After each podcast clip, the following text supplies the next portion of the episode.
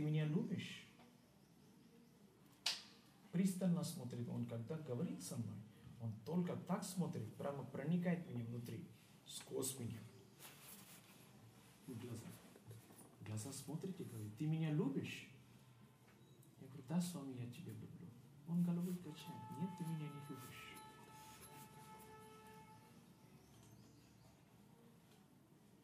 Я говорю, нет, Свами, люблю. Он говорит, нет, не любишь. А с ним спорить бесполезно. Это я научился в жизни. Очень хорошо. Потом он мне напоминает то, что это было, когда я был совсем молодым. А ты помнишь ту девушку, которую ты так сильно любил? Это когда-то было. Я молчу. Ну говори, ты любил ее, да? Я говорю, теперь что, Соня? Нет, нет, ты скажи. Он говорит ее имя. И говорит, ты ее очень любил, правда? Я говорю, может быть. Не может быть. Ты любил ее очень. Теперь что? Ты все время о ней думал. Помнишь такое? Я говорю, может быть. А ты помнишь, ты ходил в тот вечер, когда все твои друзья приходили, а ее не было там. А твои глаза только искали ее в этой толпе. Почему ее нету? Все пришли, почему ее нету же? Ты так скучал по ней. Не правда ли? Я говорю, Свами, ты меня, знаешь, смущаешь. Я даже не знаю, что сказать. Почему об этом сегодня хочешь рассказать? Нет, нет, ты сначала скажи. Ты ее искал, правда? Я говорю, может быть, ты искал. Потом, ты помнишь, с папой ходил в магазин. День Дивали. Дивали – это очень большой праздник в Индии. И родители, папа хотел тебе купить новую одежду. А ты не хотел его слушать. А твои глаза смотрели на эти юбки, которые там висели. Ты так хотел ей подарить, правда? А у тебя денег не было. Помнишь, такое было? Ты мечтал об этом все. Говорю, Господи, что он все начал сегодня, не понял. Я говорю, Свами, ты скажи, что ты хочешь этим передать? Нет, ты сначала скажи, ты все время о ней думал, правда? Я говорю, да, да, думал, теперь что теперь? Это прошло так давно, может быть, она сейчас вышла замуж, у нее есть дети, она счастлива живет, а меня забыла совсем, теперь что с вами? Приходит ближе ко мне, пристально смотрит. А ты обо мне так думаешь?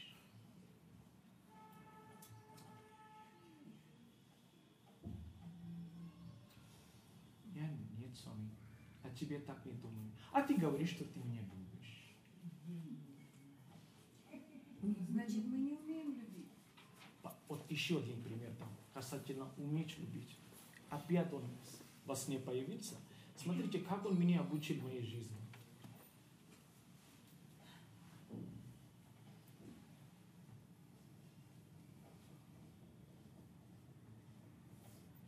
Он однажды опять начинается разговор касательно любви.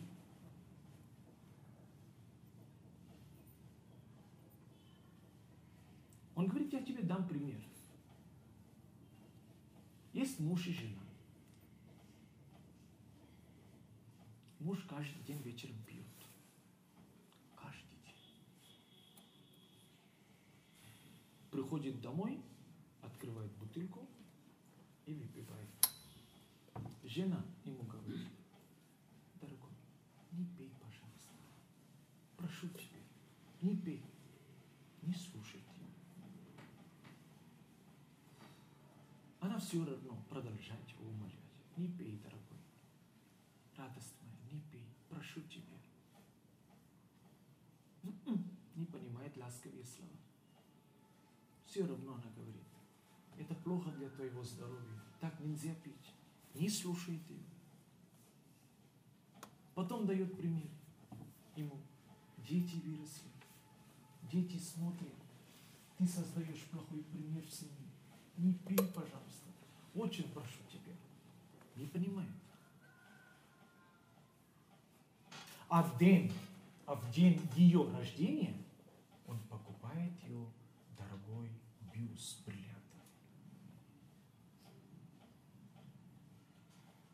Мальчик с вами после этого смотрит на меня, мою реакцию. Я слушаю. Смотрит в мои глаза, говорит: видишь, как сильно он ее любит, правда? Я говорю: угу, любит, любит, очень сильно. Сами на меня смотрит печальными глазами и говорит: глупенький сынок, он совершенно ее не любит. Она не ждет этого подарка. Она просто хочет, чтобы он бросил пить.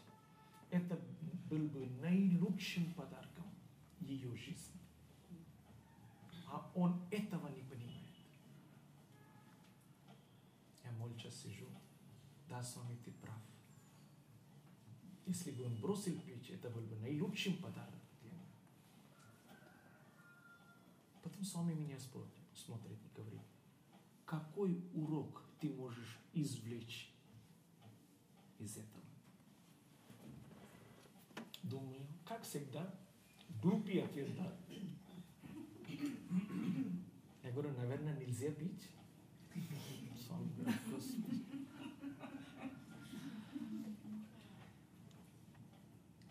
нет, сынок, он с таким терпением.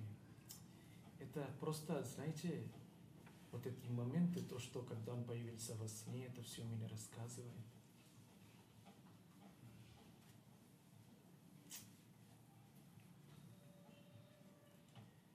Это блаженство. Он мне говорит: нет, сынок. Дело в том, что он ее любит только по своему. У него нет чувствительности. Он не чуткий человек.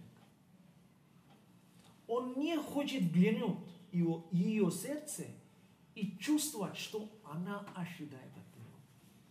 Чувствительности нет. Если бы он пытался бы смотреть ее сердце, он бы сразу понял, что она от него ничего дорогого ничего не хочет. Просто хочет, чтобы он стал человеком и бросил пить.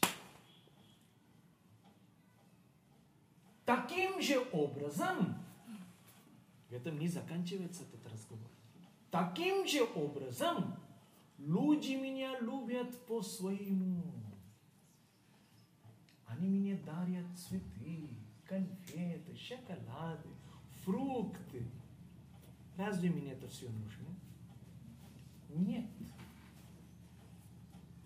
Они не хотят понимать, что я от них ожидаю. Я сижу и думаю, опять задал ему глупый вопрос, как всегда. А Свами, тебе конфеты не нравятся? Свами говорит: какой ты глупый. Бедный, поэтому он говорит. Когда я сказал: Свами, я иногда могу глупости говорить, он говорит: почему иногда? Теперь понятно. Все время я говорил глупости, он меня терпел. Сынок, речь не о конфете. Люди не понимают, что я от них ожидаю. Я смотрю: Свами, ладно, но хоть бы на слух скажи, что тебе нужно-то от меня. Он меня пристально смотрит, приходит ближе ко мне, такое серьезное лицо.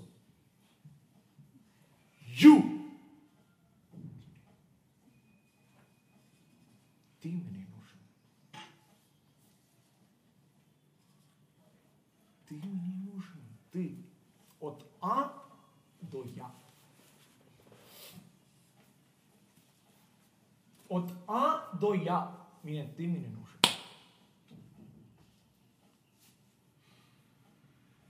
Опять задали ему глупый вопрос. Я с ним очень спорю, но эти глупости очень нужны были, чтобы я смог вырасти.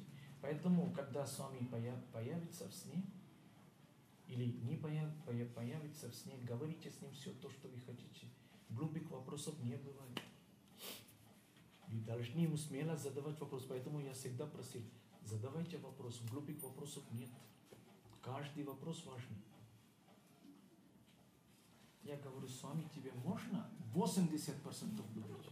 Он говорит, оставшиеся 20, а у меня подруга есть. Могу ее любить? Он говорит, ни в коем случае. Я говорю, 85%? Нет. 90? Нет. 95? Нет. 98? Нет. 99? Нет. Ладно, 99,9. Он говорит, нет, не устраивает. Я говорю, а что? 100%. Ты мой. Только мой. Я говорю, какой ты алчный? Он говорит, нет, ты мой. Ты же сказал, что ты меня любишь? Да, значит, ты мой. Я тебе никому не отдам. Не отдам, вот и все. Потому что тут есть только одно кресло. Одно местное кресло. И там сижу только я. А если кто-то другой сидит, я его выгоню. Какой ты хороший. Ты мой, ты весь мой. Я тебе никому не отдам.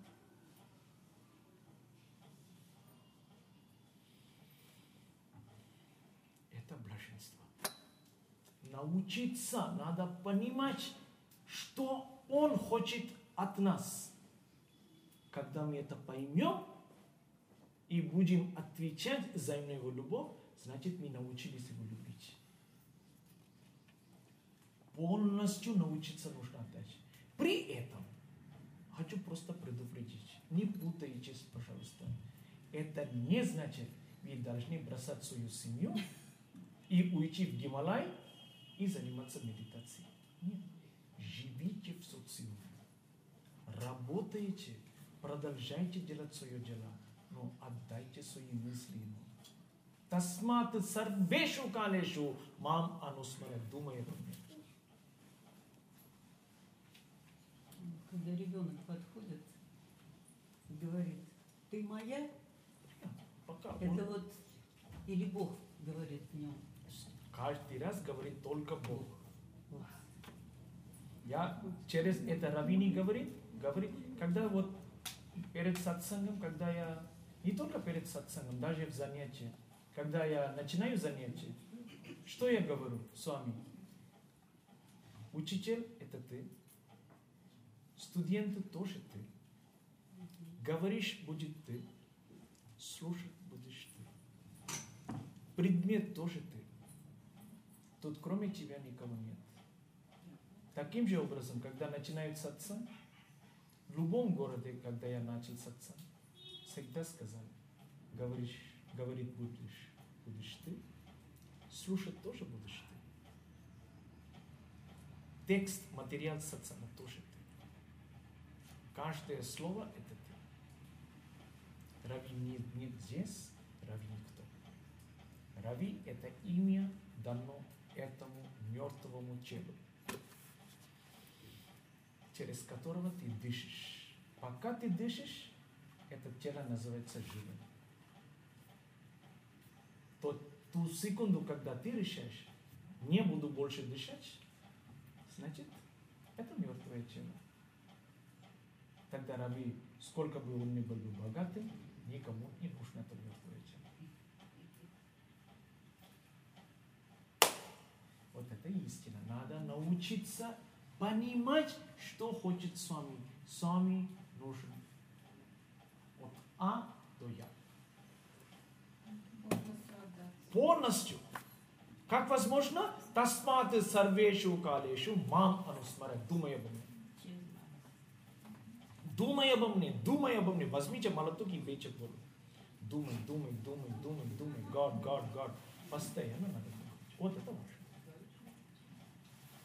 Мату, можно еще спросить.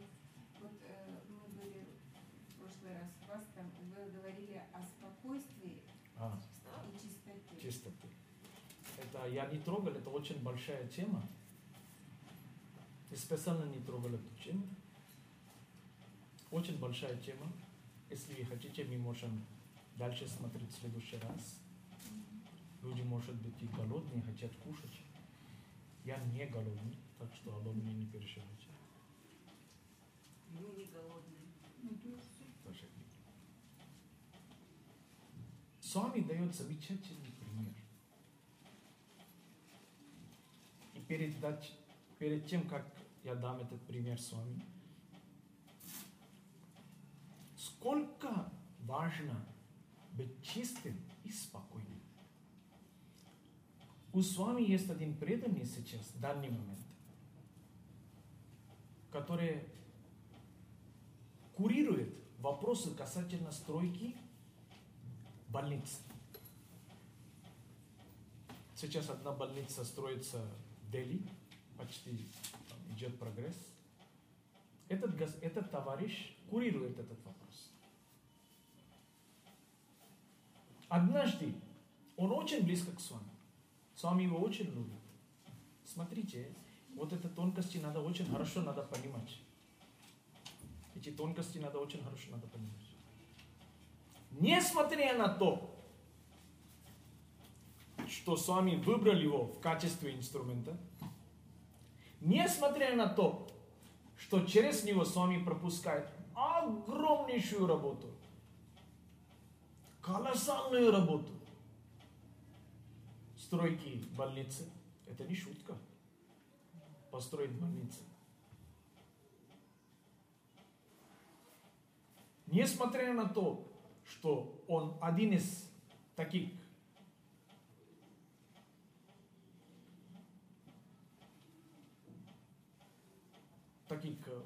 преданных Свами,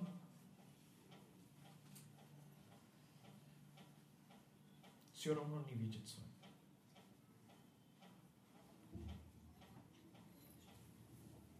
Он однажды спрашивает: Свами,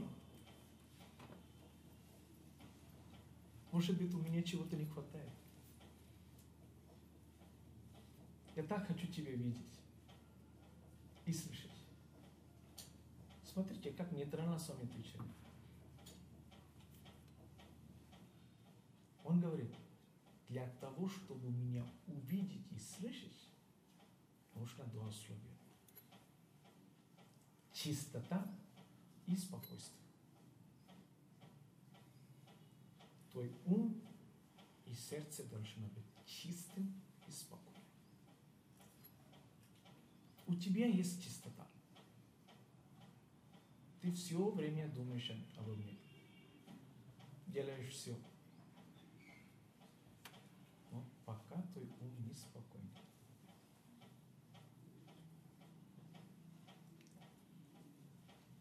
В турбулентном состоянии. Тогда Свами дает замечательный пример. Есть озеро. В озере вода чистая и спокойная. Вы можете видеть свое отражение в этом озере. Спокойное. Чистая, кристально чистая вода. Вы можете видеть свое отражение. Возьмите камень, бросайте в озеро. Вода становится грязной и турбулентной. При этом вы не можете видеть свое отражение. Чтобы увидеть отражение Бога, нужно выполнять оба условия. Просто чистота недостаточно, просто спокойствие тоже недостаточно. Нужно то и другое. Вот вода уже турбулентная и грязная. Как можно очистить эту воду? Как можно сделать так, чтобы вода стала спокойной? Ничего. Подождать. Выхода нет из положения. Просто придется подождать. Бросил мысли в голове. Уже турбулентные. Поэтому я вам говорю, чтобы ум стал спокойным и чистым, очень важно три инструмента. Сатвическая пища, тишина и сатсанг. Что такое тишина? Немножко мы сегодня говорили. Настоящая тишина и есть умственная тишина. Чтобы дойти до этого уровня, хотя бы вы должны быть в физическом плане тихо. Ум сразу не становится тихо. Это невозможно. Это натура ума. Он озорной ребенок. Как бешеный обезьян будет бегать. Как с вами красивый пример дает. Когда ребенок играет в игровой площадке, мама просто стоит и смотрит. Чем больше мама будет бегать за ребенком, ребенок будет еще дальше бегать. Стой молча и наблюдай за ребенком. Ребенок устает, обратно вернется к маме. Сиди в тишине и наблюдай за своим умом.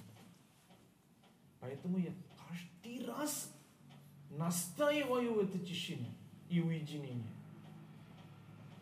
Не надо ни с кем дружить здесь. Все попутчики. Встретились по улице. Здравствуйте, сэр, как тебе дела? Все. Кому-то нужна помощь? Помогите. Помогите. Ой, Рави сказал, надо быть уединении. Не пойду помогать. Это глупость. Кому-то надо, кто-то нуждается в помощи. Идите, помогите. Обязательно надо. Это сева. Помогли? Исчезайте. Не ждите даже слова благодарности. Исчезайте просто. Помогли, тебе все есть? Спасибо, дорогая. Я побежал. Вошли в свой панцирь, сидите. Тишина, тишина. Я часто даю такой пример. Вот видите, с вами говорит. Это тело. Внутри вода – это ум. Чем больше будет двигаться тело, тем будет обеспокоен ум. Чтобы ум успокоился, тело должно сначала успокоиться. Мы не дошли до уровня Рамана Махариши, Рамакришна Парамахамса, Свами Вивекананда, чтобы жить в обществе и быть спокойным. Мы не дошли до этого уровня. На начальном этапе нам нужно жить в уединении, в тишине. Это очень важно. Без этого невозможно. Когда вы будете иметь полный контроль над своим умом, вы можете сидеть даже среди наркоманов, проститутков, алкашей, разбойников, террористов, и будете в своем мире. Спокойно. Мы не выросли до этого. Чтобы дойти до этого уровня, нам же надо практиковать. Поэтому нужно уединение и тишина.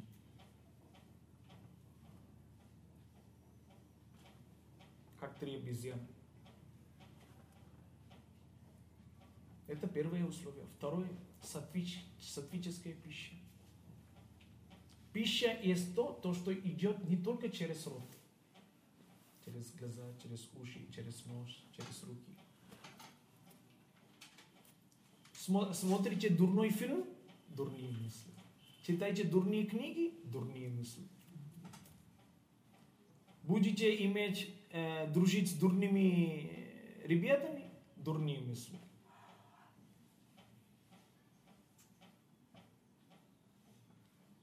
И пища, то, что вы принимаете через рот, тоже очень важно. Сатвичная пища должна быть. Последнее – это сатсан. Обычно в мирском понимании это считается сатсан. Находиться среди компаний, среди людей, благочестивых людей. Это не настоящий сатсан. Сатсан. Это слово идет от два слова. Сат плюс санг. Санг значит находиться в компании, быть в компании. Чьей компании? Компании сат. Кто такой сат? Сатчитан. Бог. Постоянно находиться в компании Бога и есть настоящий сатсан. Остальные все не сатсан. Просто можно сказать, это сатсан. Куда ты ходил сегодня? О, там сатсан был, Рави. Это не сатсан. Постоянно находиться, постоянно, это слово очень важно. Постоянно находиться в компании Бога и есть сатсан.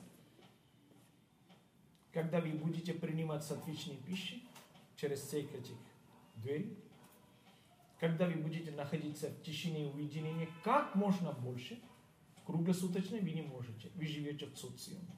Не можете. И когда вы будете находиться постоянно в сатсанге с Богом, вот эти два условия запросто будет. Тишина, спокойствие и чистота. Без этого вы не можете услышать голос Бога. С вами дает еще один пример. Ходите по рынку, пришли в рынок, жена звонит. Так шумно, не слышно, что, о чем она говорит. Что вы говорите ей? Секундочку, дорогая, я тебе перезвоню. Отключайте телефон, отходите в какое-то тихое место. Набирайте еще раз, разговаривайте с ним. Что нужно было? Тишина. Чтобы услышать голос своей жены. Таким же образом. Чтобы услышать голос Господа, нужна тишина. Какая тишина? Физическая? Нет, умственная. Но для того, чтобы дойти до этого уровня, нужно с чего же надо начинать? Нужна физическая тишина. Успокоилась вода? Ум в контейнере, в этом теле. Вот. Все. Одна мысль туда попала, все. Считается турбулентно. Поэтому очень нужно дружить с людьми, с единомышленниками. Очень важно. Мне тоже говорят, такие люди сюда приходят, Рави. Я говорю, только молитесь для них. Некоторые к вам придут и скажут, Будда Нихали едешь? Слушай, там туда нельзя. Может быть. Может. Им так кажется. Я вчера с моей коллегой разговаривал и говорю, смотри, дорогой, люди, которые служили с вами в физическом плане не один день, не два дня, не три дня, годами, они не осознали сущность этого явления. Они не понимали, что Он хочет от нас. Они не осознали, как нужно любить Бога. Не просто перед Ним сидеть и сказать, вас с вами, ты везде суш. Никто тебе, нас не может любить, как ты. Это с вами без тебя знает, что Он везде суш. Не надо его напоминать. Ты лучше займись своей садами. Гляни внутри. Там бардак. Бардак. Лучше займись этим делом. Вместо того, что слышишь, он сюда приехал и гуляет с Наташей. Какая тебе разница, с кем он гуляет?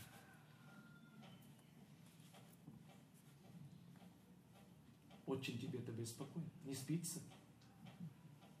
Не можешь переваривать свою пищу. Ты приехал сюда заниматься садханой. Молча. Займись своей садханой. Находись в уединении. Общайся мало. Общайся только тогда, когда очень нужно. Прием бруят. Нежно говори. Ласково говори. Прием. Очень важно. Прием бруят. Ласково говори. Я очень часто повторил эти слова в каждом сатсанге. Русский язык – богатый язык. А что я вам буду учить это? Конечно, нет. Никакого права не имею это сказать. Все равно я им сказал. Особенно все начинается с дома. Очень важно, чтобы было теплое отношение между мужем и женой. Да, бывают такие случаи, когда дело доходит до такого, что придется лучше попрощаться с друг с другом, чем жить под одной крышей и каждый день Махабхарат.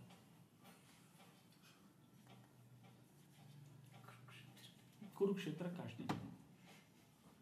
Там Курукшетра закончилось в течение 18 дней, тут продолжается бесперерывно. Не надо этого. Потому что дети смотрят. Жена пришла, тоже работает. Большинство женщин работает в России. Приезжает домой, уставшая. Бедненько что-то приготовила. Скажи спасибо. Ой, радость моя, ты это готовила. Так вкусно. Опять кабачки? Фу! Что она может делать? Вы живете в холодной стране. То, что продается, она может готовить. Она же не может так материализировать что-нибудь. Ананас тебе, когда в минус 30 градусов на улице. Чего обижаешься? Не кричи, не повышай, бедненькая, она тоже устала. Если тебе так не нравится, скажи, дорогая, ты сиди, я что-нибудь приготовлю. Сейчас, да, я знаю. Большинство семей этого не бывает. Вот поэтому отношения с мужем и женой — это не случайное явление, это карма. Это карма. Лучше сейчас отработать эту карму с пониманием, чем заново опять встретить ее в следующей жизни. Нет, нет, я готов сейчас все делать для нее. Готов на колени стоять и носить для нее ананас, и тоже, она тоже так. Для него я все постирать, погладить, приготовить ему все. Оливье, шубу, что угодно. Что он спросит, пожалуйста.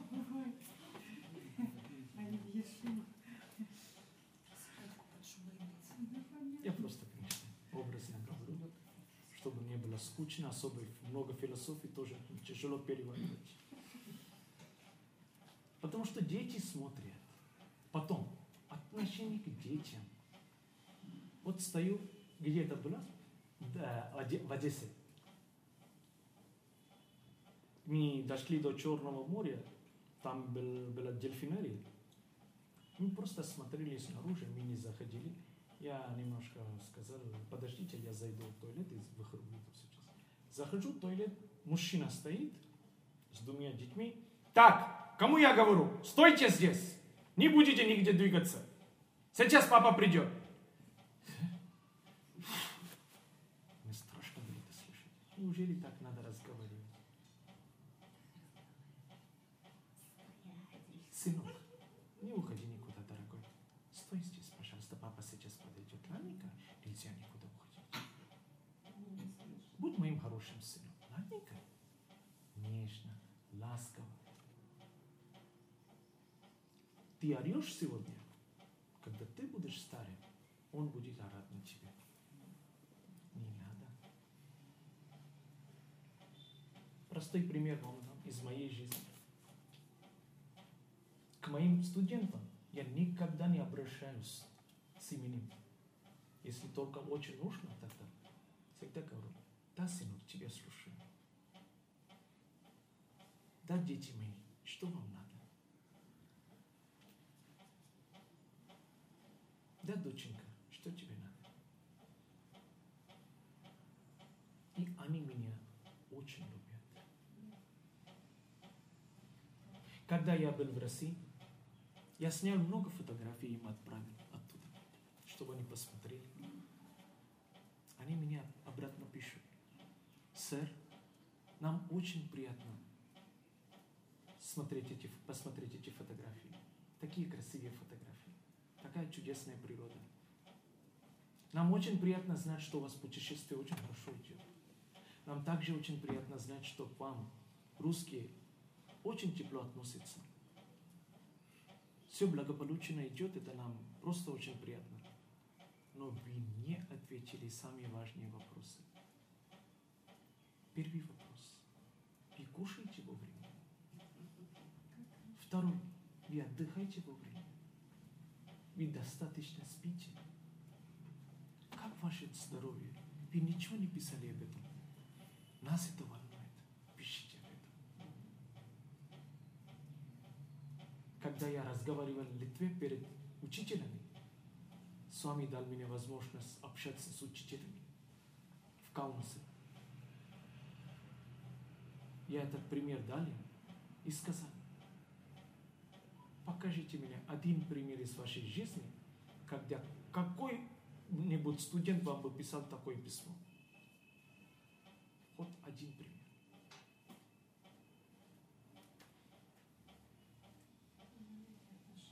Еще один пример там. Еду из Уайтфилда, Бангалор, автобусы. Рядом со мной сидит один молодой человек. Необычно, когда я еду, я не разговариваю. Я нахожу в своем пансире. Или смотрю в природу, и что бы я ни смотрел, я всегда говорю «Сай-арпану». Отдаю это все «Сай». Смотрю на цветы, говорю «Сай». «Арпану» значит «поднести». Отдаю это все с вами. Эти цветы все с вами. Вижу банан, значит с вами. Вижу, кто-то продает фрукты, все это с вами. Это для с вами, это все для с вами. Мысленно говорю, так и мои мысли всегда были вместе с Богом. Этот молодой человек со мной рядом сидел. Он прикоснулся необычно по вопросам человеческих ценностей. Я был очень удивлен. Что-то, конечно, он начал разговор с политикой, и сразу, буквально через минут, полтора-две, он подключился к вопросам человеческих ценностей. Мне было приятно, и начал с ним вежливо так разговаривать. Он рядом со мной сидел, я вот так немножко, и начал разговаривать. Чувствую, что кто-то рядом со мной тут стоит. Я так оглянул. Вокруг меня одни молодежь стоят, вот так, автобусы. Все слушают меня, вот так. Я говорю: ребята, что такое? Нет, сэр, нам так приятно вас слушать. Может быть, вы к нам придете, с нами будете говорить? Я говорю: да вы что? Нет, сэр, к нам никто так не обращался.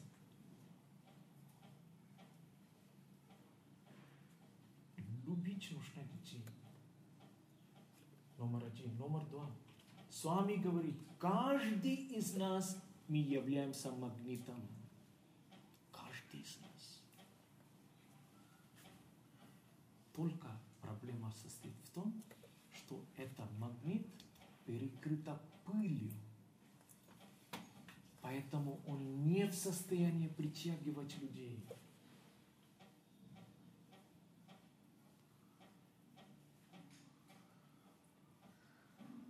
Я сам был удивлен, когда в Вильнюсе у Екатерины вечером, у нее большой дом, и ребята приехали не только из Вильнюса, из Клайпеды, литовцы, низким поклон. Такая дружба у них. Молодцы ребята они вообще. Они приехали из Клайпеды, из Каунуса, из Укмерги, из Таурги, везде. Приехали к Екатерине первый день, как я приехал в Литву. Вечером мы сидим, обсуждаем. У нее есть 2 кота. Вы видели у нее кот? Такие, нет? Ой, чудесный кот. Чудесный. Я вам потом покажу фотографии. Я сижу, разговариваю. Они оба пришли ко мне сильно. Я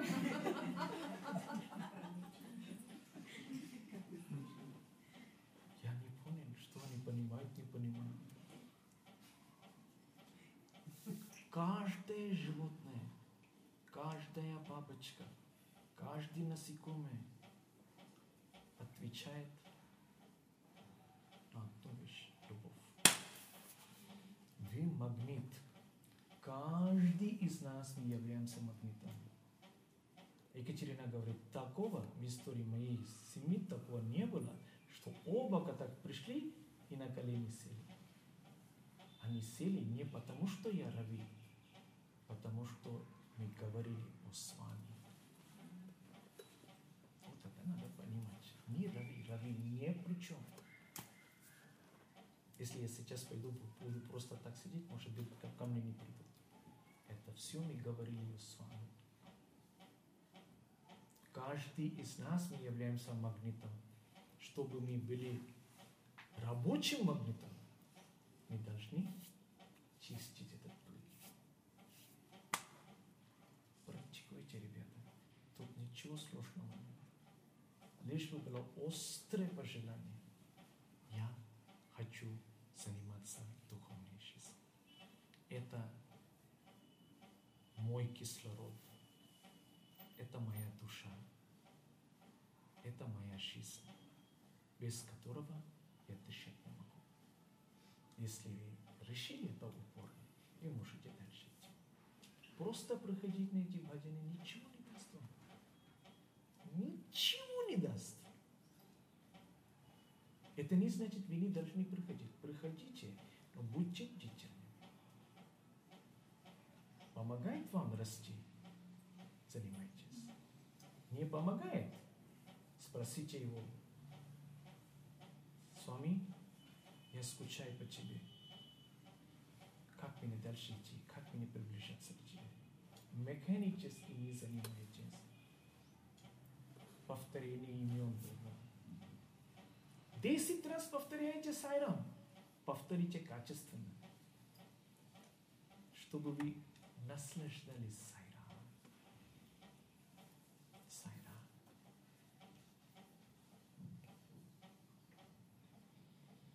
Сайрам. Сайрам.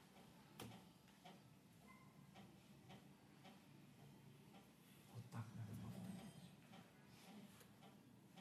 Я в прошлый раз Мудданахалли дал один пример. Люди, когда приезжали туда, насколько важно осознать, что мы родились в очень важное время. Это не случайность, что вы здесь оказались. Если вы считаете, что вы случайно приехали в Индию, такого нет. Если вы считаете, вы случайно узнавали ее сами, быть не может. Но вы должны это осознать и дальше практиковать. Просто, ой, слава Богу, я родилась в такое время, когда с вами на этой земле. Как хорошо. Это недостаточно. Это недостаточно. Я вам дам такой живой пример из жизни Кришны.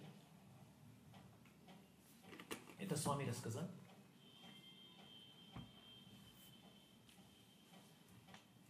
С вами однажды вызывает Арджун. Вы про Арджуна слышали Махабхараты? Арджун. Он был родственником Кришны. Пандава. Пандава, да. И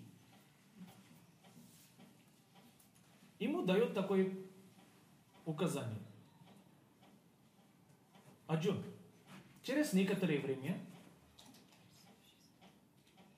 моя сестра, то есть твоя жена, Субхадра, подойдет к тебе и спросит: дорогой муж, пошли гулять. Отвези ее, погуляйте. Она будет выражать пожелание погулять по берегу реки Ямуна.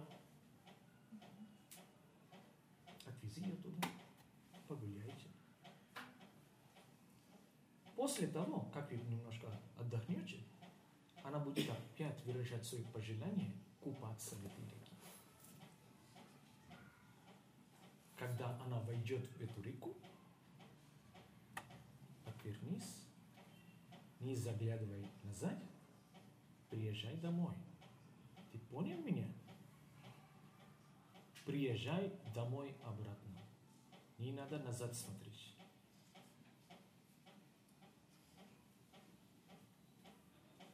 Арджун говорит: хорошо, Кришна, я понял.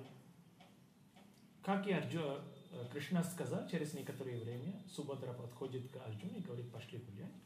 И они пошли гулять, погуляли немножко по реке, на берегу Ямуны. Вдруг она выражает пожелание купаться в реке. Арджун думает, почему Кришна сказал не смотреть? Два момента очень важно надо понимать. Несмотря на то, что ты в физическом плане находишься рядом с Господом, запомните эти слова. Несмотря на то, что ты находишься в физическом плане, Арджун был самым-самым счастливым человеком в мире, который чуть ли круглосуточно находился рядом с Кришной. Ему так повезло. Даже нашему бывшему Кастури столько не повезло. Все равно, несмотря на то, что он находился в физической форме рядом с Бхагаваном, Господом, у него возникло сомнение в душе. А почему Кришна так сказал? Вместо того, с закрытыми глазами выполнять его приказ, у него возникло сомнение. Конечно, он отпустил Субадру вошла в реку, он собирался перед домой. Вдруг этот сомнение. И он не выдержал. Он назад повернул и смотрел. И был в ужасе то, что он смотрел. Он испугался. Ему было страшно смотреть на эту картину. Он приехал домой, и Кришна его сразу отругал. Что я тебе сказал, а что ты нас делал? Я тебе сказал, нельзя смотреть на заяц. Почему ты смотрел? Арджун молча сидел некоторое время. Потом он говорит, Кришна, ты меня прости. Я не выполнял твою просьбу, твой приказ. Но ты мне скажи, мне одну вещь непонятно. Как это так? Что я видел, мне не верится своими глазами. Я могу смириться с тем, что моя жена может быть демоном. Как может быть твоя сестра оказаться демоном? Неужели я женился на такого монстра и жил все эти годы? Тогда Кришна говорит, ты знаешь, кто она? Она дочка Вибхишана. Еще в Рамаяне, когда Сита находилась в Ланке, дочка Вибхишана, Вибхишан это брат Равана. Дочка Вибхишана искренне и бескорыстно служила Сите. Весь год она служила. И когда война закончилась, и Раван погиб, и когда она меня видела, у нее появилось желание выйти замуж за меня. Это невозможно выйти замуж за меня. Просто так. Но так как она бескорыстно служила мою жену Ситу в том воплощении, я ее благословил, чтобы она могла родиться как мою сестру. Но после того, как она родилась моей сестрой, она не осознала значимость этого рождения. Она дальше не занималась садханой.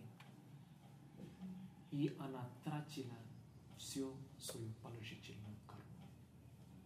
Ее положительная карма закончилась. Пришлось сказать чао. Следовательно, это предупреждение нам особенно, которые мы живем в Мадданахалли рядом с вами. Раз ты сюда попал, это еще не значит, ты будешь здесь до конца твоей жизни. Каждую минуту, каждую секунду у тебя будет контрольная работа. Тебе придется это успешно сдавать экзамен. Если ты не сдашь, чао. Поэтому запомните, ребята, одну вещь. Физическая близость не является близостью. Несмотря на то, что Субхадра родилась как сестра Кришны, она не осознала эту истину и дальше не хотела расти. Просто быть рядом с Богом недостаточно. Я ничего не намекаю, но просто с огорчением хочу сказать. Те ребята, у которых была такая чудесная возможность находиться в физическом плане рядом с вами, многие из них, я не хочу сказать, каждый из них, многие из них не осознали, какой это был дар. Просто они хвалили с вами на слух и сами не могли видеть, ощущать с вами в каждом человеке, в каждом существе, даже в неодушевленном. Ты должен ощущать с вами не только в каждом человеке, но и в каждом существе, и в том числе неодушевленном, например, в том числе стол, вентилятор, стена, бутылка, очки. Каждому атоме с вами живет. Они пока не научились это ощущать. Поэтому, не понимая это, никто из них неправильно выражает свои эмоции. Не только можно их сочувствовать. Не держите гнев или ненависть к этим людям. Мы должны научиться их тоже любить. Свами говорит, в моей комнате очень много комаров и тараканов. Несмотря на физическую близость, они не могут получить мокшу. Ганга, река Ганга считается священной рекой. Там находится очень много рыб, которые вечно находятся внутри этой воды, омываются свои грехи. Все равно они же не могут получить мокшу. Чтобы получить мокшу, надо расти. Надо научиться ощущать Бога в каждом человеке, в каждом существе, в том числе неодушевленном. Вот это и есть секрет жизни. Если это вы будете понимать, вы можете дальше и дальше расти. Поэтому задавайте себе вопрос. Мне нужен Бог? Если нужен, вперед.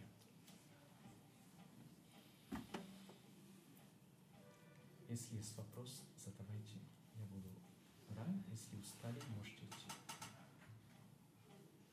Мой сын, когда я отправляла сюда, он мне сказал: мама, не забудь самое главное, это омовение в Ганге. Да. На начальном этапе это все важно.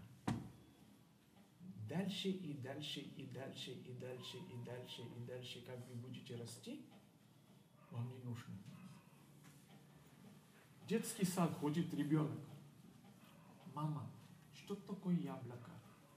Вы говорите, яблоко, мы кушаем это. Ты не знаешь? Нет, не понимаю. А один раз показывайте ему яблоко, раз и навсегда запоминает человек. Попробуйте объяснить, что такое эфир этому ребенку. Почему? Не осязая. Не плотно, нельзя трогать. Бутылка.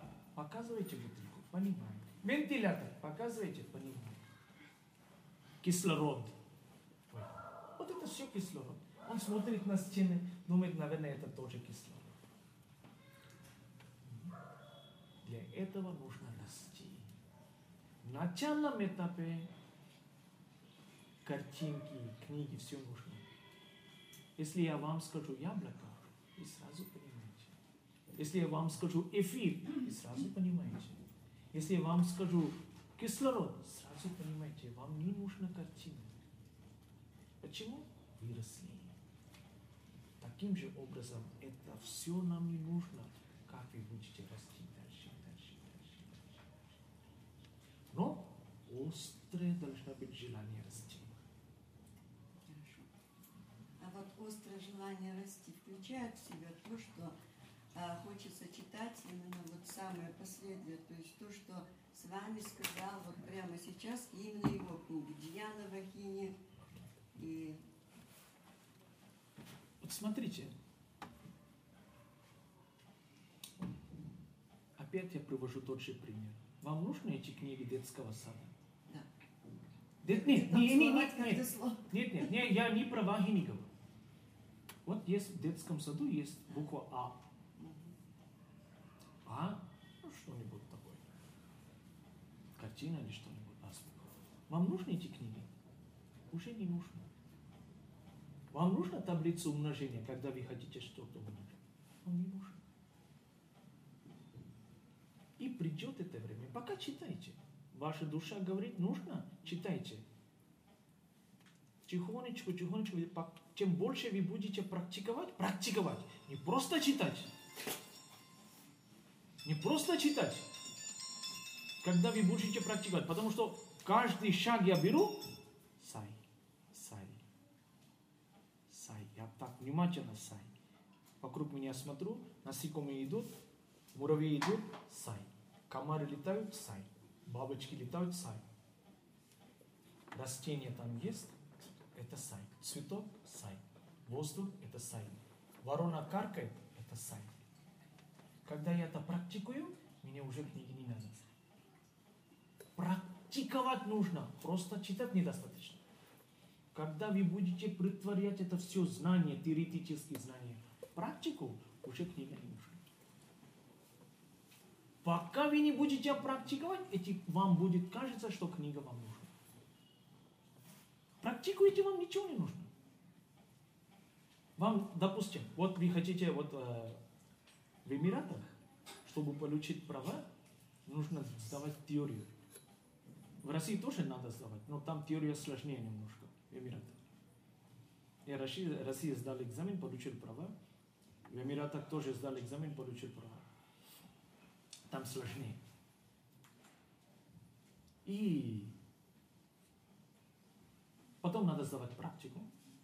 Когда ты научился водить машину, когда ты сидишь за рулем, тебе нужна теория? Ты уже знаешь. Красный свет, надо остановиться. Ты же не берешь книгу. Красный свет, что мне надо делать? Останавливаться. Там, если есть знак, поворот направо, ты знаешь, надо поворачивать вправо. Ой, Господи, что за этот знак? Подожди-ка. Опять поглядим. Ты же так не делаешь. Автоматически знаешь. Практикуешь.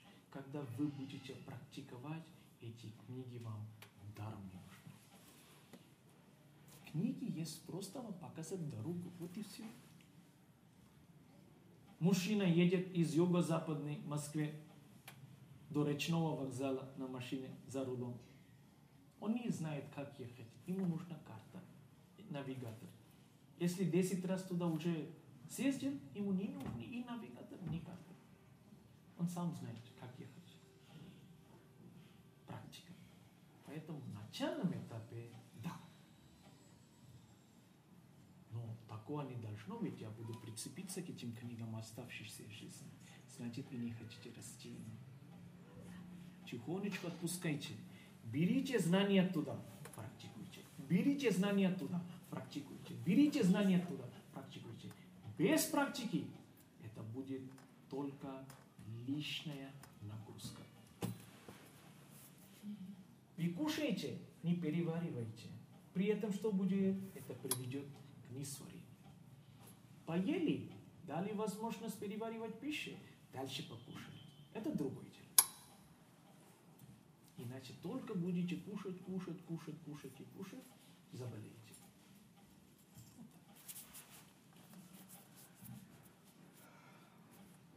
Еще вопрос.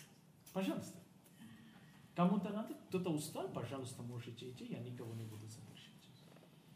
Хотите идти, отдыхайте. Хотите можете сидеть в уединении в течение, пожалуйста, вы можете идти. Кому-то есть вопрос, всегда я готов отвечать. Пожалуйста. Я знаю, что просто произношение имени Бога, просто имя Бога, это Бог уже присутствует вот в ту секунду. И так как я была крещенная христианка, то я совместила и произношу имя Бога таким образом. Ом Иисус Христос Намаха. И вот знаете, вот Рождество было 7 января. И вот я как обычно стараюсь как можно чаще пропевать имя Бога. У меня слезы ручьем, без причины. Я что-то ощутила, что Господь до такой степени близок, до такой степени Он меня слышит сердцем. И я поняла, что, наверное, это правильно. Вот если сердце просит, Иисус Христос, Намаха. И вот поешь эти имена Бога. И это для меня окей. Понимаете? Потому что у нас, знаете, вот как он с вами сказал, интересно, знаете, это было в 2014 году, мне было действительно очень плохо после операции. Вы знаете, как остро тут у нас пища в Индии. Несмотря на то, что который год я уже живу в Индии после моего возвращения из России, все равно я не могу привыкать к этой острой пище. Мне очень тяжело становится, плохо становится. Я очень люблю салат, суп, вареная картошка. Это все такие простые, спокойные такие блюда. Я острого ничего не люблю. И мне было действительно очень плохо, желудок продолжал болеть, даже после операции. Я с вами сказал, с вами, я прохожу домой, сел перед с вами и говорю, с вами, ты меня извини, я тебя очень люблю, но прости, я уезжаю домой. У меня не получается, меня болит желудок. Я не могу продолжать здесь жить и кушать. Ты не обижайся, пожалуйста, я без тебя жить не могу, но мне надо уехать. И я купил билет. Купил билет. Следующий день я должен уехать. И это 4 часа я должен уехать из Муданахали. Все, купил билет, все нормально. Собирал все чемодан. Но никому, человеку никому не сказал, что я уезжаю. Только с вами так сказал. Перед портретом. И сказал, решил уехать. Сижу, молюсь. Плинг. СМС. Плинг. СМС идет. От Мадусуда. Свами хочет тебя видеть завтра 5:30, пожалуйста, приходи с Аяном. Я говорю, Свами, 5:30 меня тут не будет, извини. Не устраивает время. Я 4 часа уезжаю. Может быть, утром встретимся. Я так говорю с портретом. Смелости не было обратно Мадусудану отправлять смс и сказать, скажи, Свами, не устраивает меня время. Портрету что угодно можно сказать. Потому что ты знаешь, с вами не придет, я тебе даст. Потом думаю, ладно, не поеду. Чего ты же меня завтра решил 5:30 меня пригласить на собеседование? Ну ладно. Сдал билет. Думаю, ну что же. Что с вами скажет, даже не знал. Ладно, решил ему писать письмо. Все написал. Я говорю, с вами... Это будет моя первая встреча с тобой в тонком плане. Я пишу это все по-русски. Я писал ему письмо по-русски. Я говорю, знаешь, почему я пишу по-русски? Потому что я не хочу, чтобы там Мадусудан заглядывал и прочитал мое письмо. Не потому, что я не доверяю этого человека. Он всего лишь что инструмент, я очень доверяю. Но там такие деликатные моменты. Я не хочу, чтобы он в моей личной жизни это все знал. Чтобы ты знаешь, это другое дело. Но чтобы он не знал, это все написал красиво. Положил в конверт, закрыл конверт, все аккуратно.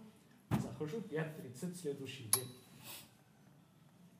А потом говорю, перед выходом из дома, я говорю, Свами, я не знаю, как будет беседа, это мой первый раз. Но только ты смотри, чтобы ты меня не ругал, а ты ругал перед ним. Мне будет очень неловко, только ты не спрашивай, почему я собирал чемодан, почему я уезжаю. Это все не надо говорить, это чтобы как джентльмен между нами было, ты громко не говори, пожалуйста. Потом домой приду, потом ты можешь во сне сколько угодно мне можешь отругать, но только не перед Мадусуданом. Очень прошу. Мне будет очень неловко, потому что если мне завтра придется сюда приходить, я лицо не могу показать никому. А еще, тем более, мне не 20 лет. Так что, пожалуйста, имей это все в виду, только меня не ругай. Прохожу, открывается дверь. Мадусудан сидит возле кресла, кресло пустое, я не знаю, куда смотреть. Кресло вроде пустое, хорошо. Подхожу, стою с письмом. Мадусудан брал это письмо у меня, не открывал, потому что первый конверт закрыт. И положил, рядом, вы же знаете, рядом с вами есть стульчик, где стоит стакан водичку, и он туда положил. Он говорит, садитесь, я сел. Первый вопрос. Первое предложение от тонкого тела. Ты меня писал по-русски. А что ты думал? Мне ничего не будет понятно?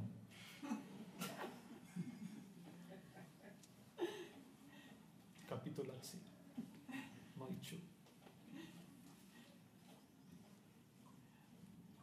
Я не отвечаю ему по-английски. Я продолжаю с ним говорить по-русски.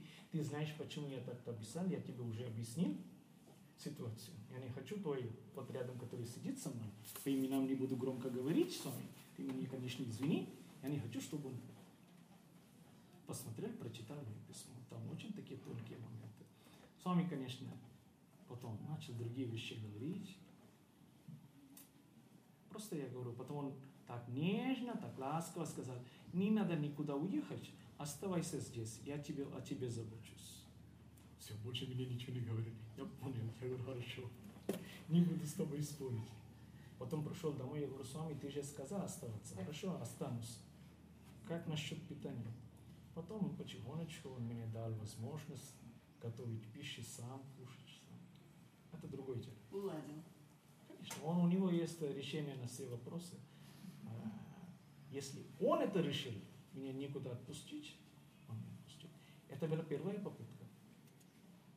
Еще второй раз я хотел убежать оттуда. Ой, хулиган я большой. Опять год прошел, все равно у меня желудок очень побеспокоен. Я говорю, Свами, в этот раз, конечно, СМС не отправляй через Мадусудан. Очень прошу тебя. В этот раз, конечно, ты меня извини, я уезжаю.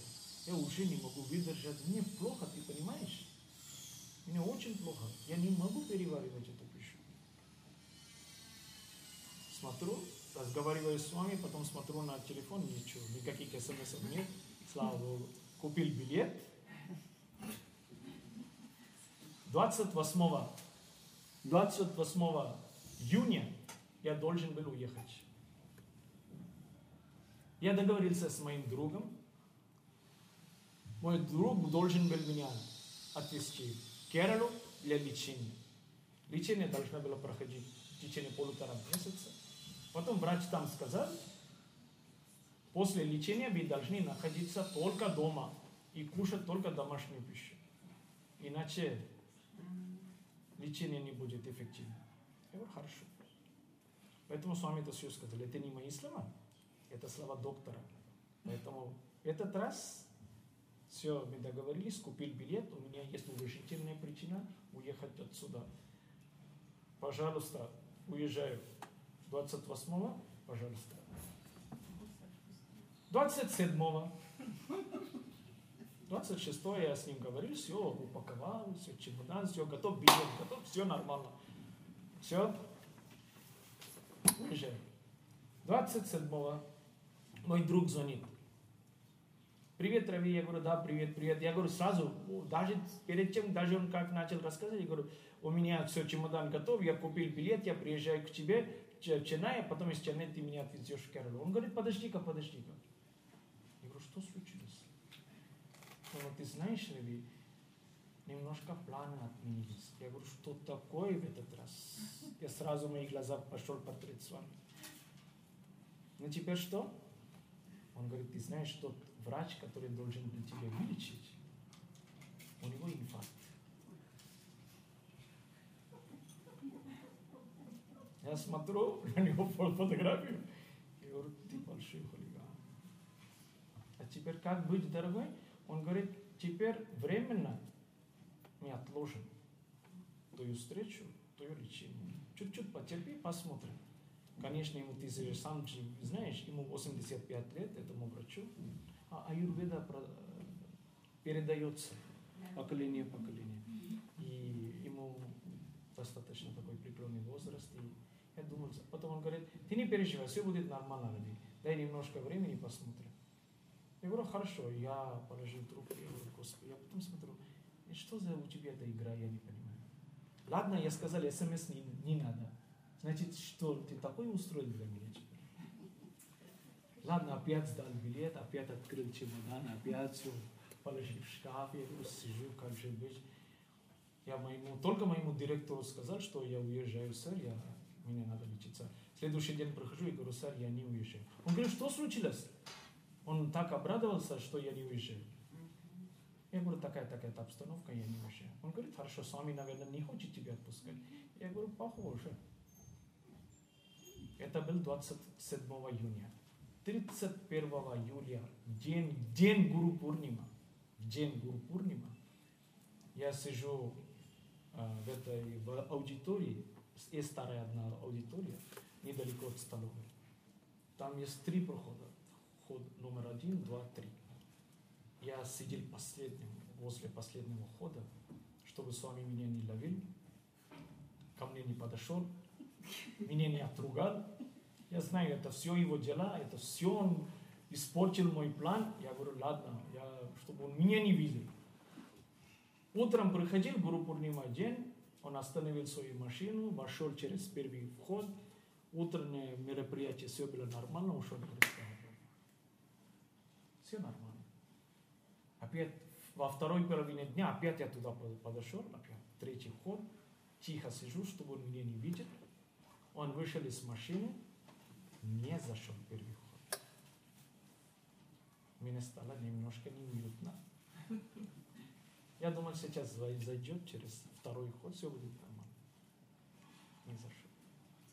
Мимо коридор пошел, я говорю, Господь, повернись и пойди туда, не приходи, пожалуйста, сюда. Очень прошу тебя, с вами не надо. И даже зайдешь сюда, со мной не будешь разговаривать. Мимо проходишь, не будешь меня ругать. Заходит через третий вход, прямо ко мне приходит. Так делает с пальцами. Ты никуда не уезжаешь. Ты будешь жить здесь, работать для меня, до твоего последнего дыхания. Когда это он сказал, я сидел вот так, рот открыт, все говорят, прямо начали ревновать. Ну тебе везет, Рави, ну тебе везет, Рави. Мы ждем, чтобы он нам этого сказал. Я говорю, да, вы считаете, мне везет, может быть, не знаю, подожди, я должен переваривать то, что он мне сказал. Прямо с такими пальцами. You are not going anywhere. You are going to be here, live here, work for me till the last breath of your life. Вот его последний. Это такой дар получит от с вами еще в день Гуру Пурнима. Поэтому от него мне некуда убежать.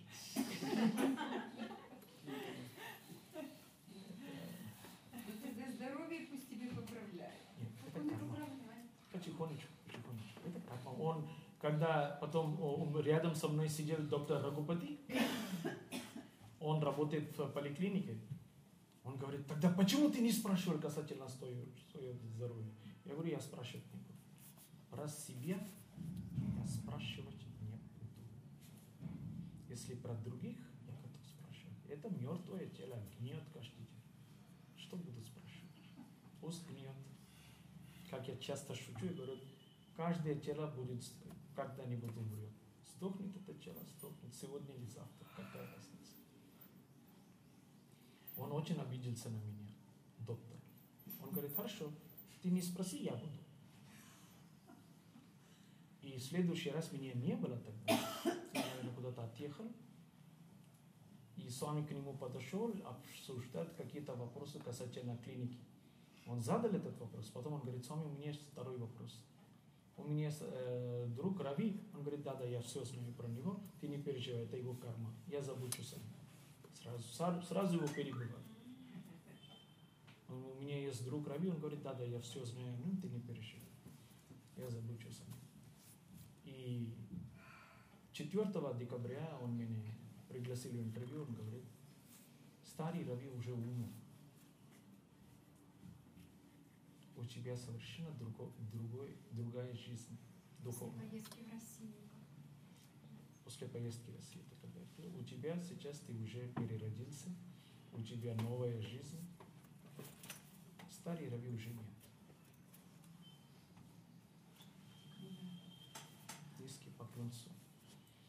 Теперь, в отличие от Субадры, я должен работать над собой. Каждая минута – божественная минута. Каждая секунда – божественная секунда. Каждый город – божественный город. Каждое место – святое место. Везде находится Бог. В каждой клетке, в каждом атоме повторите и живите вместе с Богом. Бог находится не только в Муданагаре, не только в Путтакарте, не только в Индии. Искать Бога в каком-то храме, в какой-то стране, в каком-то городе, в каком-то храме, в каком-то помещении. Это не только невежество, это оскорбление Его Высочества. Его Высочество живет везде. Это не волшебная лампа Аладдина, в которой жил этот джин. Свами живет вместе. Искренне желаю вам любви. Много-много любви. У меня просьба к вам всем. Молитесь для Украины, пожалуйста.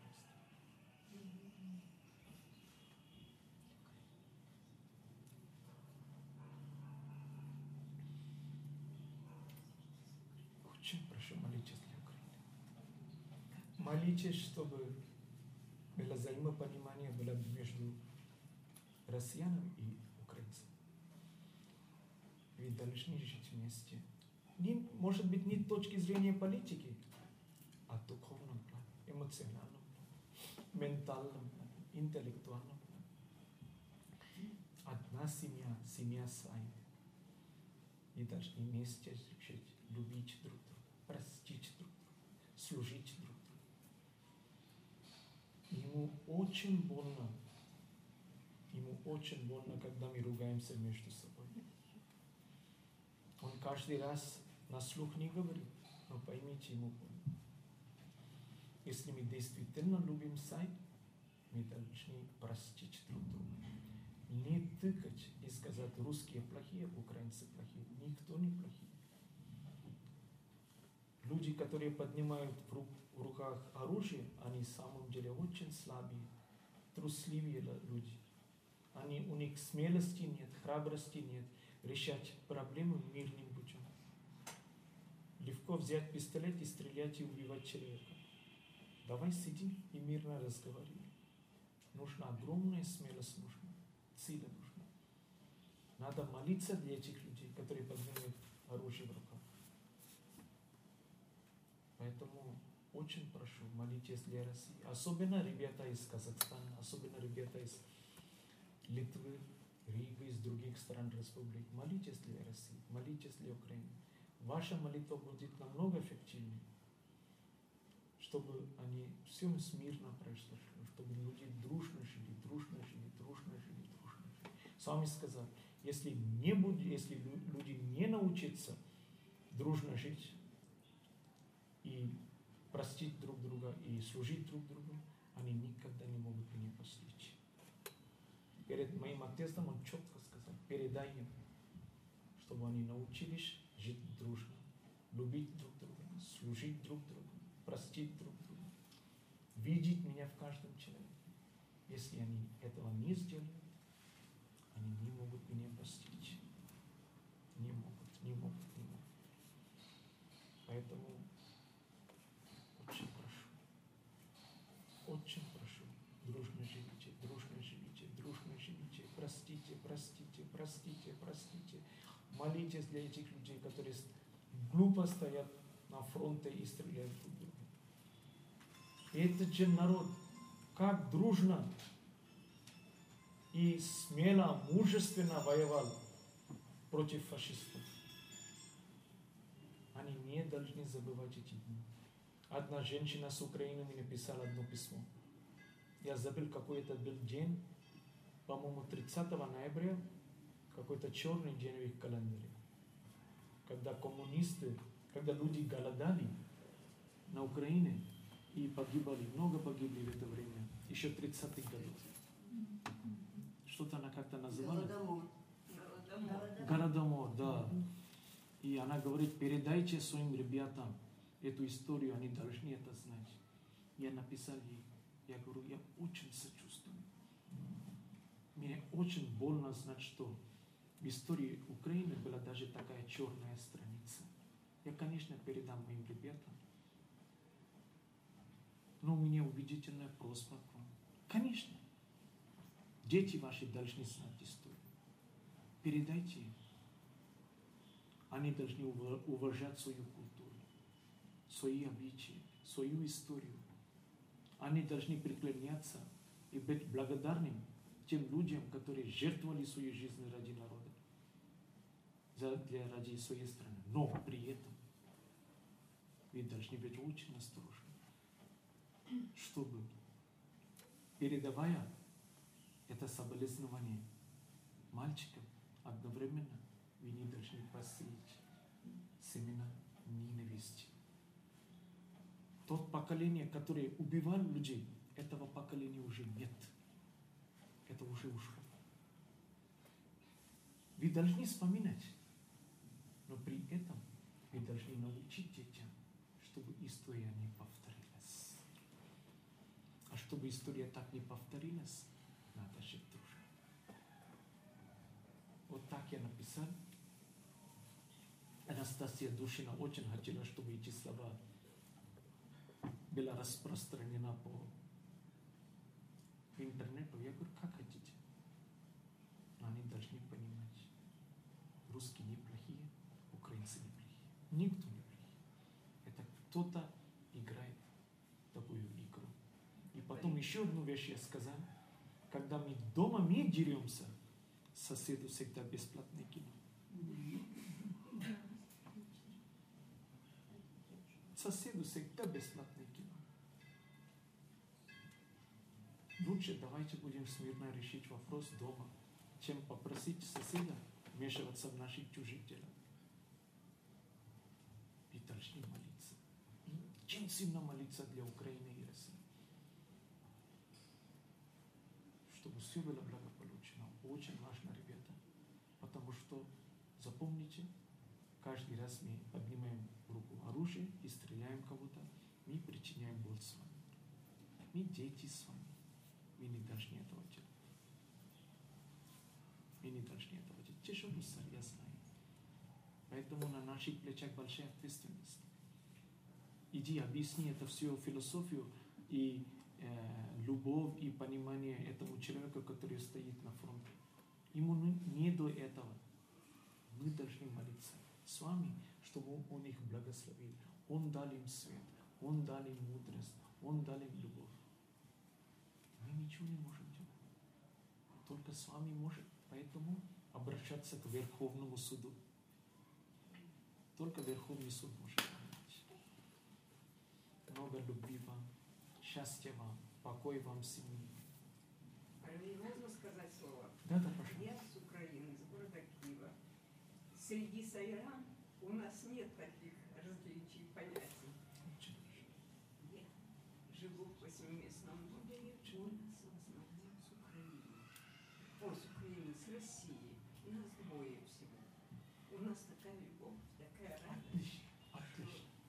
Очень приятно это мне слушать. Никакой разницы нет. С вами сказал, в мире существует одна раса, раса человечества.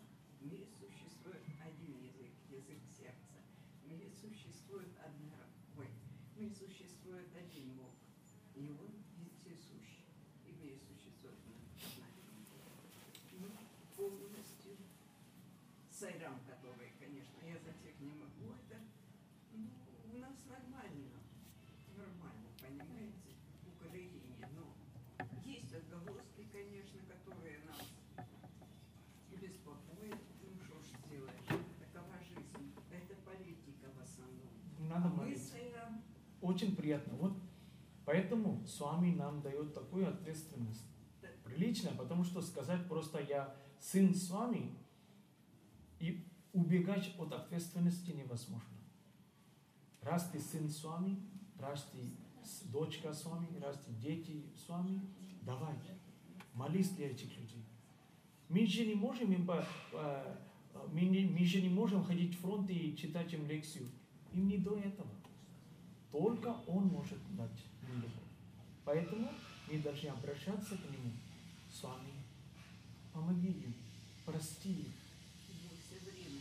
Да, вот это очень и хорошо. Свет и любовь, вот и это тем, и вот молодец. Только любовь спасет мир. Только любовь. У нас есть, запомните, у нас есть только одно оружие. Оружие любви. У нас есть только одно лекарство. Лекарство любви. Больше у нас ничего нет. Может быть, в финансовом плане мы не такие богатые, а в духовном плане за нами стоит Свами. Это наша сила. Когда ты говоришь, я сын Свами, сразу у тебя внутри появляется огромная сила, мужество, что за тобой стоит Бог. И передайте от нас, ну, конечно, он все равно все знает, что мы все вместе, особенно Сайрам, живем любовью всех. Отлично. И вся. Я знаю, я после того, как я встретился с Настей, Анастасией Душиной, кто ее знает, они поймут, о чем я говорю. Это чудесный человек. Это вообще ангел. Это очень хороший человек. И такая душа у него. Вообще слов нет. Это дочка Свами. Это дочка Свами. Поэтому хочу, чтобы все было благополучно в вашей жизни. Если вы нуждаетесь, чтобы я еще общался с вами, я всегда готов. Заранее как-то скажите Ренате, попробую сюда приехать. Подготовите вопросы, это было бы интересно. Я в прошлый раз сказал, сейчас я откровенно говорю, готовьтесь вопросы. За это у вас будет немножко времени заниматься садханой. Когда вы будете заниматься садханой, может возникнуть 1000 вопросов. Напишите, не стесняйтесь. Глупых вопросов не бывает. Если вы, вам трудно это на слух сказать, пишите бумаги, соберите здесь в корзине, и я возьму каждый листочек, я прочту и попробую вам ответить. А можно глупый вопрос? Никаких глупых вопросов. Каждый вопрос серьезный. Саи находится в сердце каждого живого существа, в каждой точке пространства, везде. А как это совместить с тем, что Бог наш единственный друг, а все остальные попутчики? Okay. Все остальные попутчики, потому что я говорю в той точке зрения, потому что большинство у нас есть привязанность к этому телу. Я люблю Наташу. Если я люблю Наташу, у меня привязанность в основном к ее физическому телу. Без нее я жить не могу. Почему у меня привязанность к ее физическому телу? Не к сердцу. Поэтому, когда я буду ощущать, что моя жена, моя подруга, моя любовница тоже является воплощением той же истины, где бы она ни была, я буду спокойным. Потому что я буду видеть только Господа внутри нее. Когда буду ее обнимать, я буду ощущать Господа. Вот смотрите, многие многие русские меня обнимают.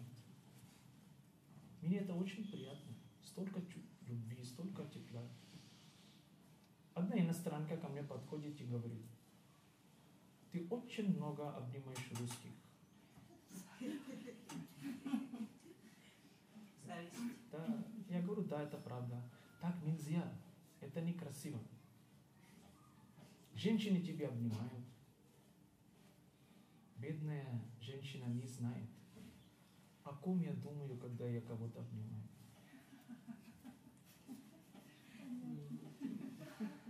Она не знает, что. Я даже не старался объяснить. Зачем? Да, не старался объяснить. Зачем? Правильно. Поэтому это ее мнение. Я говорю, Сайрам, спасибо большое. Потому что каждый раз, кого-то я обнимаю, я ощущаю с вами. Каждый раз кто-то говорит мне какое-то теплое слово, сразу это передаю с вами. Это тебе с вами, не Рави. Рави никто. Рави это ноль. Это тебе с вами, это тебе, это тебе, это тебе. Поэтому однажды он мне говорит, как интересно он сказал Вирушан, что бы русские ему не дали, он сразу это мне передает. Потому что то, что вы принесете конфеты и так далее, я сразу отдаю мальчикам, девочкам. И не только конфеты. Кто-то говорит какое-то теплое, хорошее слово. Я говорю, сори, это тебе. Это он говорит при всех. Что бы русские ему не дали, он сразу мне передает. Значит, он везде существует. Он во мне, вокруг меня. В данный момент он здесь, слушает. С вами однажды он мне пишет, когда я находился в России, через Мадусудан я получаю такой имейл. Свами очень доволен тобой. Он молча слушает каждый сатсан твой. Он, как он писал, he is a silent listener, молчаливый слушатель. Каждый твой сатсан, он очень доволен тобой. И поэтому он везде есть, везде существует с нами, здесь, в данный момент, внутри нас, вокруг нас. Поэтому вот это чувство, то, что вы сейчас в данный момент ощущаете, сохраните его в своем сердце. Попробуйте его не тратить. Когда сейчас домой пойдете, покушать пойдете, куда бы ни пошли, немножко спокойно идите. Домой пойдете, сидите немножко в уединении, в тишине. Повторите все то, что вы слышали. Повторение маточины. И все будет лучше и лучше. Я больше, чем уверен. Если у вас есть острое желание идти к Богу, Он вам поможет. Запомните эти слова. Ты меня выбираешь, я тебя выбираю. Мне не нужна твоя способность, мне нужна твоя готовность. Если ты готов, я сделаю тебя способным. Раньше тебя узнавали благодаря мне. Теперь меня станут узнавать благодаря тебе. Твоим поведением ты должен быть примером для других. Чтобы, увидя твоего поведения, люди могли знать, что я являюсь твоим учителем, твоим Богом. Поэтому эти слова очень важны. Легко хранить Свами в своем сердце, но настоящий преданный – это тот, который находится в сердце Свами. Следовательно, живите свою жизнь так, чтобы Господь соскучился по вам.